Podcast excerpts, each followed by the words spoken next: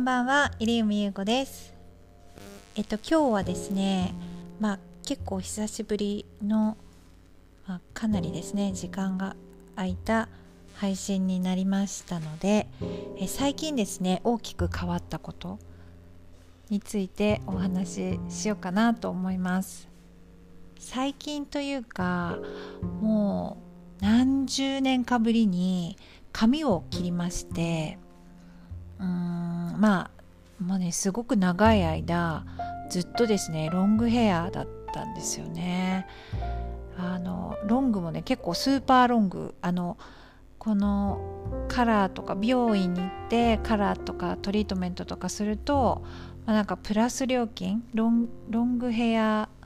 代金かかりますみたいな感じの、まあ、結構な長さで、まあ、それをですね、まあ、ちょっと傷んだから短く切って短くって言ってもその傷んだ部分だけ5センチぐらい切ってみたいな感じだったので、まあ、そんなにですねシルエットが大きく変わらずという、まあ、長年を過ごしてたわけなんですけどえっ、ー、とですね今月の頭にですねあの髪を肩ぐらいに切ったんですね。そうすごい短く。なった気が そう他の人から見たら別に普通の、まあ、ボブ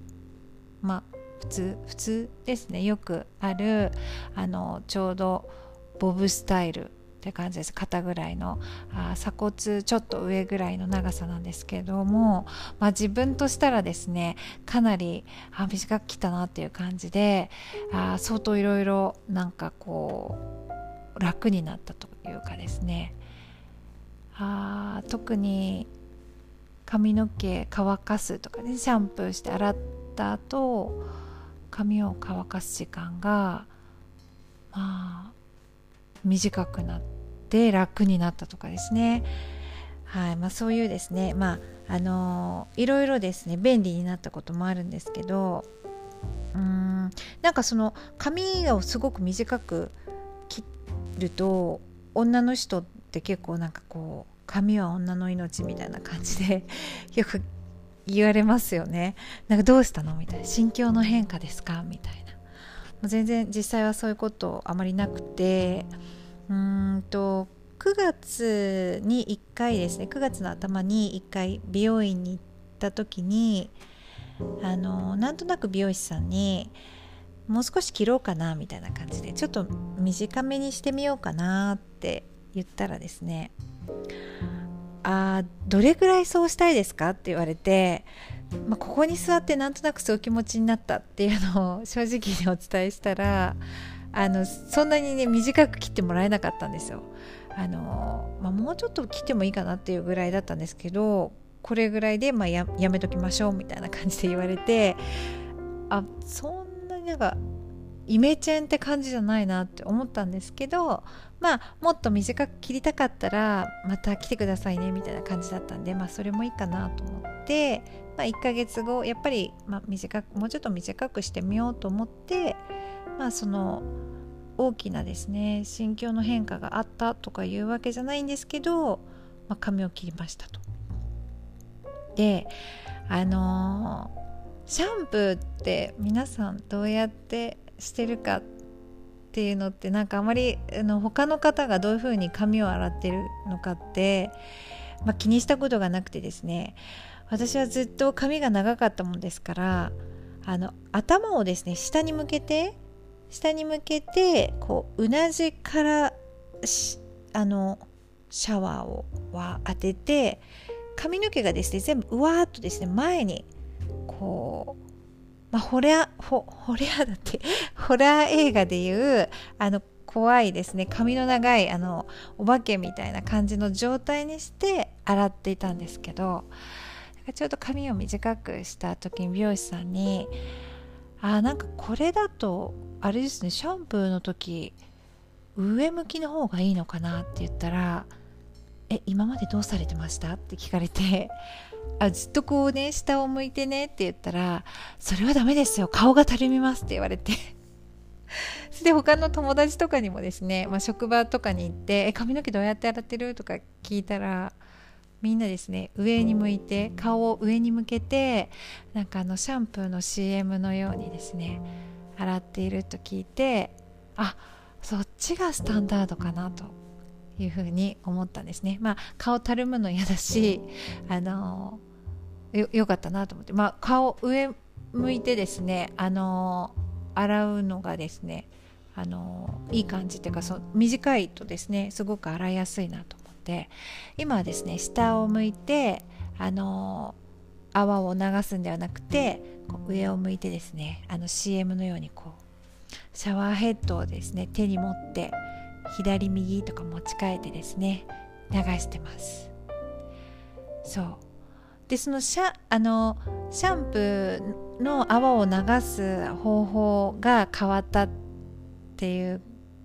ことまあ長年ですねずっと下向きでやってたのが上向きになったよっていう。で上向きの方がいいねってそのなんかたるみ関係のですね顔のたるみを防ぐためにもいいねっていうことをですね、まあ、あの知ったということとですね今日もう一つちょっと話したいなと思ってたのがうんとこれ私この何ですこの髪の毛をですねあのストレート矯正っていうふうに言うんですけどすごく髪が多くてですねあの髪が太くて多いのでぼわっと広がってってしまうんですよね。結構ね収集つかない。梅雨の季節とかもうほんと大変みたいな髪のなのでまあそれでねずっと長いっていうのもあったんですよね。そう。長くしてると髪の重さで重量でこう落ち着くみたいなのがあってであんまりこうね段を入れずに重めのですねスタイルにすると重さでこうシュッとですね髪が落ち着くからそれ気に入ってたんですけど、まあ、こう鎖骨ぐらいに切るとですね、まあ、矯正ストレートかけてサラサラにこうコンパクトにしないとわっと広がっちゃうので、まあ、その矯正をですねかけてるんですけどこれ昔初めてかけた時のことをですね思い出したんですよね。そう昔私はですねあのー髪はですねそんな長くなかったんですよ。なんか伸ばしたことがなくて小さい時から。でえっ、ー、とまあいいとこ肩よりちょっとぐらい。肩下2 3センチっていう感じの、まあ、それ以上は伸ばしてなかったんですけど。なんかねあの社会人になってその当時ですねあのスパイラルパーマっていうのがすごい流行ってでなんかパイナップルヘアっていうのはですねこれ多分私と同じ年代ぐらいの方はわかるかもしれないんですけどあのビジュアル的にはですねあの黒人の女の子みたいなすっごいくるくる細かいですねくるくるパーマをかけてで全部をですね、まあ、結構頭の高めの位置つむじぐらいの位置で結ぶんですよ。そうすると顔の上にパーマの部分がですねボンって乗っかってるみたいな、まあ、それは黒人のですね女の人みたいな感じですね。そうパーマ。すごいきついパーマですよ。ゆゆるいウェイビーとかじゃなくて本当にクチュってかけたようなですね。でそれをやってたんですよね。そう。でそれをやってたんですけどいやそれでその頭で私あの販売員だったので担当の売り場がですねあの宝飾？宝飾ってジュエリーですね、うん、結構高額なものも、まあ、価格は幅広く取り扱ってたんですけど例えばその男性がですねプロポーズの時にあの買うような、えっと、結婚指輪みたいなですね。給料3ヶ月分とか今そんなことないかもしれないんですけど、まあ、当時ですねそういう高額品とかも扱ってて その頭でまあねちょっと全然似合わないですね売り場に似合ってないっていうかハマってない感じの見た目だったんですよね。何回か結構まああの年配のですねお客様にちょっとあなたから買い買いたくないわねみたいな感じで すごい何十万もするパールのネックレスとかですね。あの真珠の、ね、ネックレスとかね。あのちょっとあなたはいいわみたいな風に。なんかお客様からあのね、ダメ出しをされた時もあったぐらいですね、まあ、見た目がちょっとうんまあ、おかしいおかしかったですよね。そのふさわしくないあのそういう高級品を取り扱う売り場にはふさわしくない外見だったんですけどその時にその強制ストレートを知ったんですよ。ストレートものすごいストレートになるっていうですね。のを知ってで、まあ、この髪型も飽きたしストレートにしようって思ってで、まあ、美容院に行ったんですよね。でストレートにして次の日会社に行ったらもうめちゃくちゃモテたんですよ。なんかお客様とかもなんか全然なんか私を見る目が違くないっていうぐらいなんかこうお客様が優しいみたいな。そうなってあれ？って思ってですね、まあ、それまで、まあ、色気よりおしゃれファッションなんかファッション大好き。あまあファッションっていうか、まあ、おしゃれ大好きみたいな感じだったので、まあ、男の人にモテるモテようとしてる人もすごい嫌だみたいなんですね。なんかそういうなんか個性的こそがかっこいいみたいないうな感じだったので、まあ、それゆえにですねそれスパイラルパーマだったんですけど、まあ、それをやめたらですねまあやっぱ当たりがですね、まあ、世間が優しくなった感じがしてでまた調子に乗ってですね、まあ、洋服もですねちょっとコンサバティブな感じな、まあ、モテファッション当時言われるですね、まあ、モテファッション全然冒険してないですね、まあ、ちょっと前の私だったらダセーっていうふうに思ってたような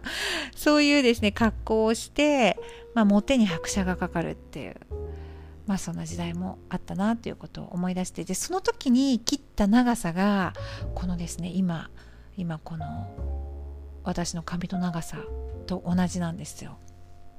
だからまたこの年になってですねまあまたモテ期来るかなって思ってるんですけど。そうあのー、すごい気に入ってます。なんか結構切ってよかったなって思っていて。うーん。そうですね。切ってよかったです。そう。まあそんな感じですね。そう。そんなつまんない話なんですけどまあそんな感じでですね、まあ、変化が、まあ、大きく変化したのはですねこの見た目そして髪型ですね。そしてこの髪型から当時の自分を思い返してみたということで、まあ、私のラジオがですねあラジオあこのチャンネルがえっ、ー、と、まあ、接客恋した接客術なので、えー、それにですねちょっと絡めていくとですねやはり売り場にはですね、うん、それ相応のこの商品と売り場のこう雰囲気にふさわしいですね、うん、外見販売員さんが、まあ、必要だなっていうふうに改めて思う。このブランドってこの人がすごくなんかこう象徴的だしぴったり合ってるなとかですね、まあ、そういう販売員さんってやっぱり大事ですし、まあ、研修なんかでもですね、あのー、そういうの結構問われることが多くてですね、まあ、自分の個性をですね出したいという気持ちはですねちょっと横に置いておいてそのショップにまあ、取扱い商品とかその売り場の雰囲気に馴染むような外見をすることっていうのが大切だなって思います。でもまあ若い時はですねあのそれでぐいぐい言っても私もそうだったのでいいと思うんですけれどもまああのー、よりですね、まあ、なたから買いたいとかですね。あなんかこの商品すごく良くてこの販売員さんもこの商品のことがすごい好きなんだなっていうふうに思わせるようなあの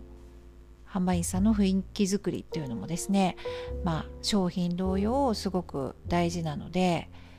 まあ、そこもですねあのー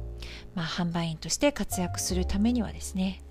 自分の個性はちょっと殺してですねでまあ商品に寄せていこうというところが大事なのかなっていうふうに思い起こした次第です。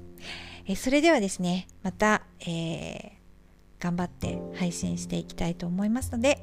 えー、今日のところはこれまでです。それではまたおやすみなさい。